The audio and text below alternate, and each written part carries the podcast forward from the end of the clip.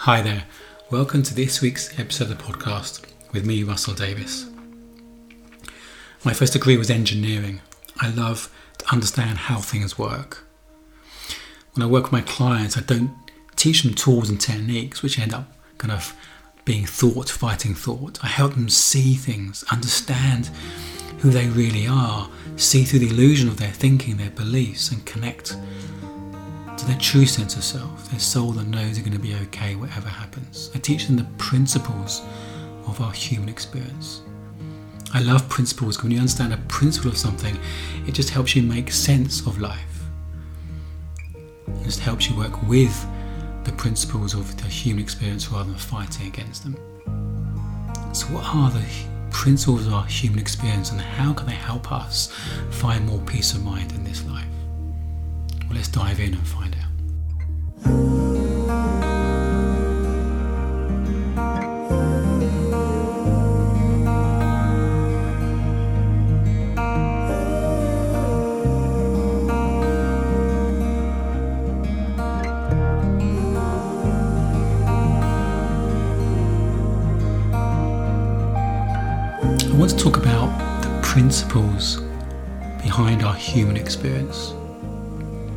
We understand how something works, it makes life a lot easier.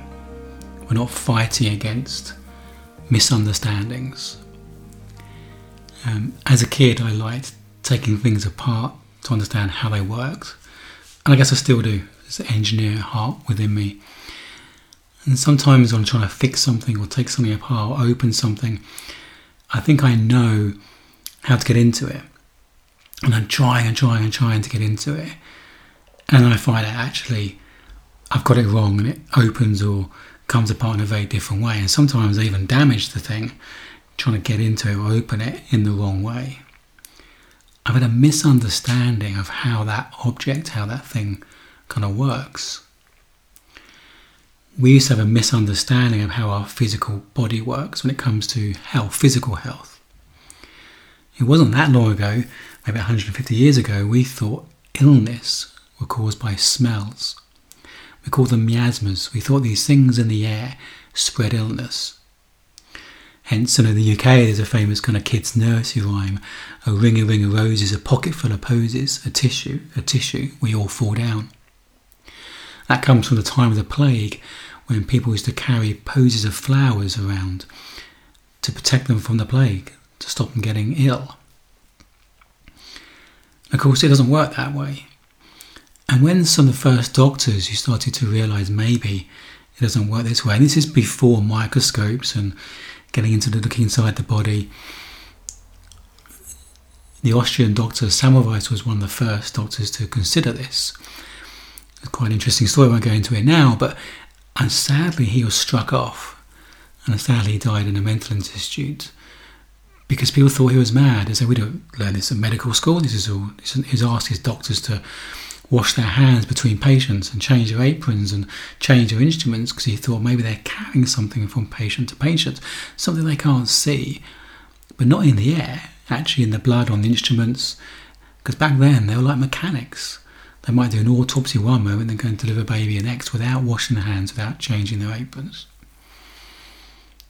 But thankfully, other doctors around the world have started to catch on to similar ideas or principles at the time, and that led eventually to germ theory and the invention of penicillin, and which transformed our physical health. You know, the the average lifespan of a human is you know much longer now. We have penicillin and understand germ theory. So that was a paradigm shift in our understanding of physical health. I think we tend to have a misunderstanding of how our mind works when it comes to mental health, psychological well being. We tend to think that situations or people give off stress particles. They are sources of stress, whether it's work or our boss or certain people. And if we think situations give off stress, or the sources of stress give off these stress particles, we have two options. One is to avoid the situation, which is not always possible. Or secondly, we have to manage the symptoms of stress. But what if that stress is not caused by those situations? What if our stress is caused by our thinking about the situation? If it was a situation and everyone had the same psychological experience of that situation, you could get emergency workers go to a traumatic accident and some get McDonald's on the way home and some, some are signed off with PTSD for six months. They both had the same circumstances but different thinking about it. Some can let go of the thinking, some maybe can't. So it's our thinking that creates our experience, not just stress. But our thinking creates all our experience, every experience. And I'm going to unpack this a little bit further by sharing three principles of our human experience. So again, once we understand the principles of how something works, then we can work with those principles rather than fight against them. And the first principle is the principle of thought. And it's generally, another way of seeing this is basically a misunderstanding of the nature of thought. That we often think that thinking in our head is useful. We think it serves us. I thought my thinking was a badge of honour. I was really proud of. I'm a real thinker. I can problem solve. I can work things out. I'm a deep thinker. But actually, we get the best ideas, the best solutions. When we're not thinking about the problem.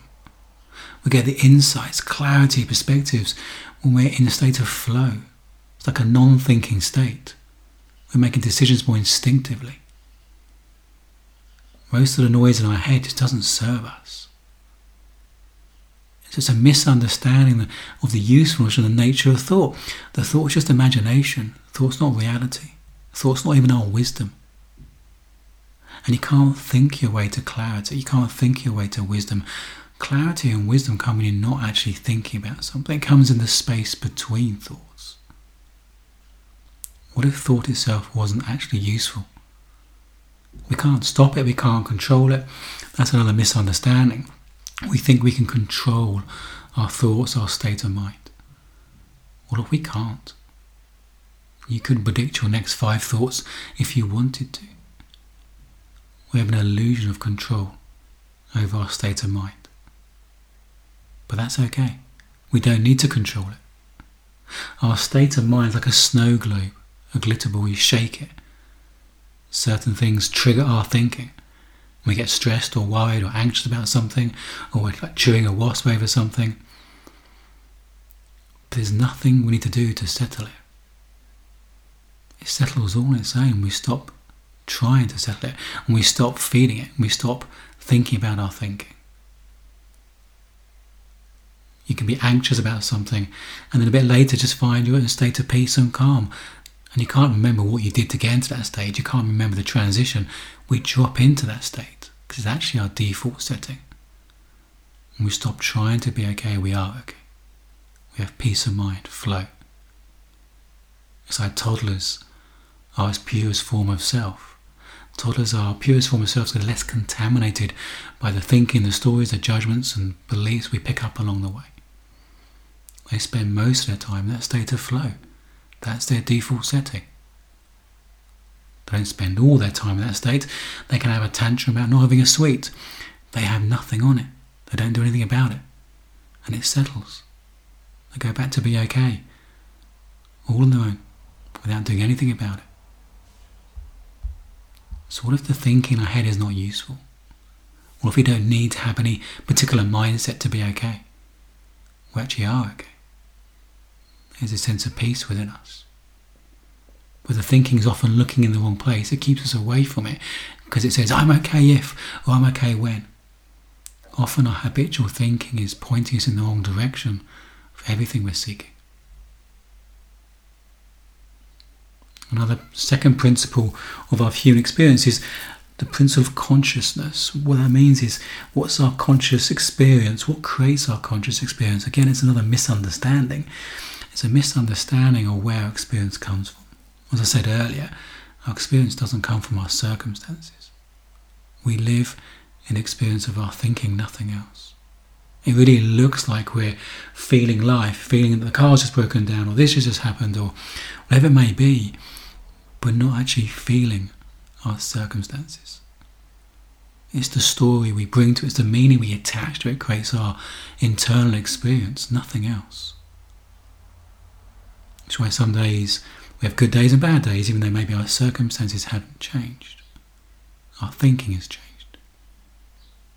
We can't have any human experience without thought, even pain. Now, the pain may not be created by thought, you might have a broken bone, but your experience of that pain is thought. When you're thinking about it, it's painful. When you're not thinking about it, it's not painful. So we can't have any human experience without thought. Nothing makes us feel anything. We live in the experience of our thinking. When we begin to see that, it's actually quite empowering. Not necessarily we can change or control our feelings, because they're just thoughts that come alive into our nervous system. We can't control our thinking. But knowing it's not the situation, it's just the story we're bringing to it, it means we can just not be scared of it, take no meaning from it, allow it, it settles all on its own. It really is a self correcting system. We don't have to take any meaning from our, our feelings, our experience. All your feelings know is how much thinking you've got in this moment. It's like a, a barometer to how present you're being. When we have a quiet mind, when we're fully present to the situation, we don't have an emotional experience, we're just being. A state of flow. So our conscious experience is like a barometer to how present we are being, how much we're seeing life with clarity, with perspective, being in reality, rather than the imagination in our head that's so plausible and so realistic, but it's still pure imagination. And the third principle, often in the psychological world, the three principles often called mind, which is a confusing word because it's nothing about our head or our thinking. It's about our innate well-being. It's about seeing actually we're spiritual beings having a physical experience. What if there's an energy behind life that's pure love, unconditional love? Sometimes I imagine it as the love of a divine mother and divine father sometimes it's quite hard for us to comprehend that because in this human world, I guess there's no such thing as pure unconditional love because all humans have their stuff. Sometimes we contaminate love and our way of being with our own stuff. But what if the energy behind life that hangs life together, that enables a shoal of fish to swim together know what to do? That enables a flower to grow and know what to do? The design behind life that we're never going to truly understand as humans. It's beyond our human comprehension because it's formless. And we exist in this world of form. But what if we're part of the energy, we're made of the energy, our soul is formless? What if we're spiritual beings having a physical experience? What if we're part of the energy, we're made of the energy? It's got our back. It's kind. It's loving. What if that's our source of innate well being? What if that's an energy that flows through us, that we connect more strongly to, we're part of when we're in that state of flow, we acquire mind, we're connecting to something bigger. What if that energy, that innate wisdom, universal wisdom is the source of our clarity and perspective, insights?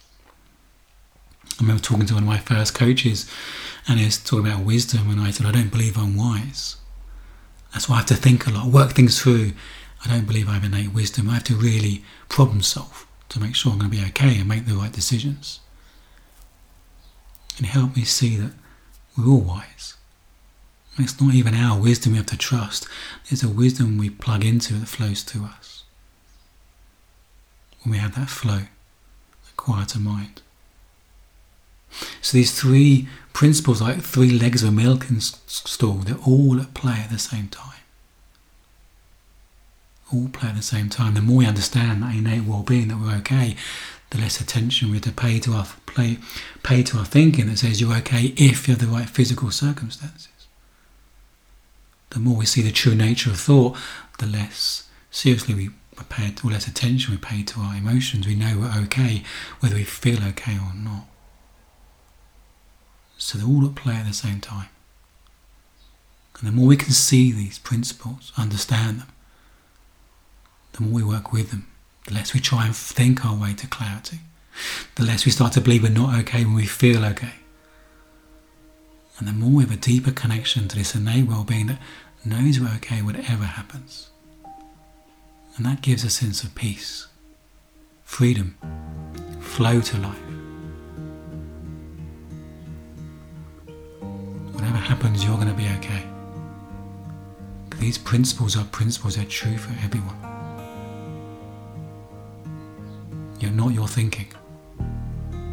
You live in experience of your thinking. And you have this innate well-being, you're part of something bigger. You're a spiritual being having a physical experience, and your soul is this energy of life that's loving and divine. Loving you.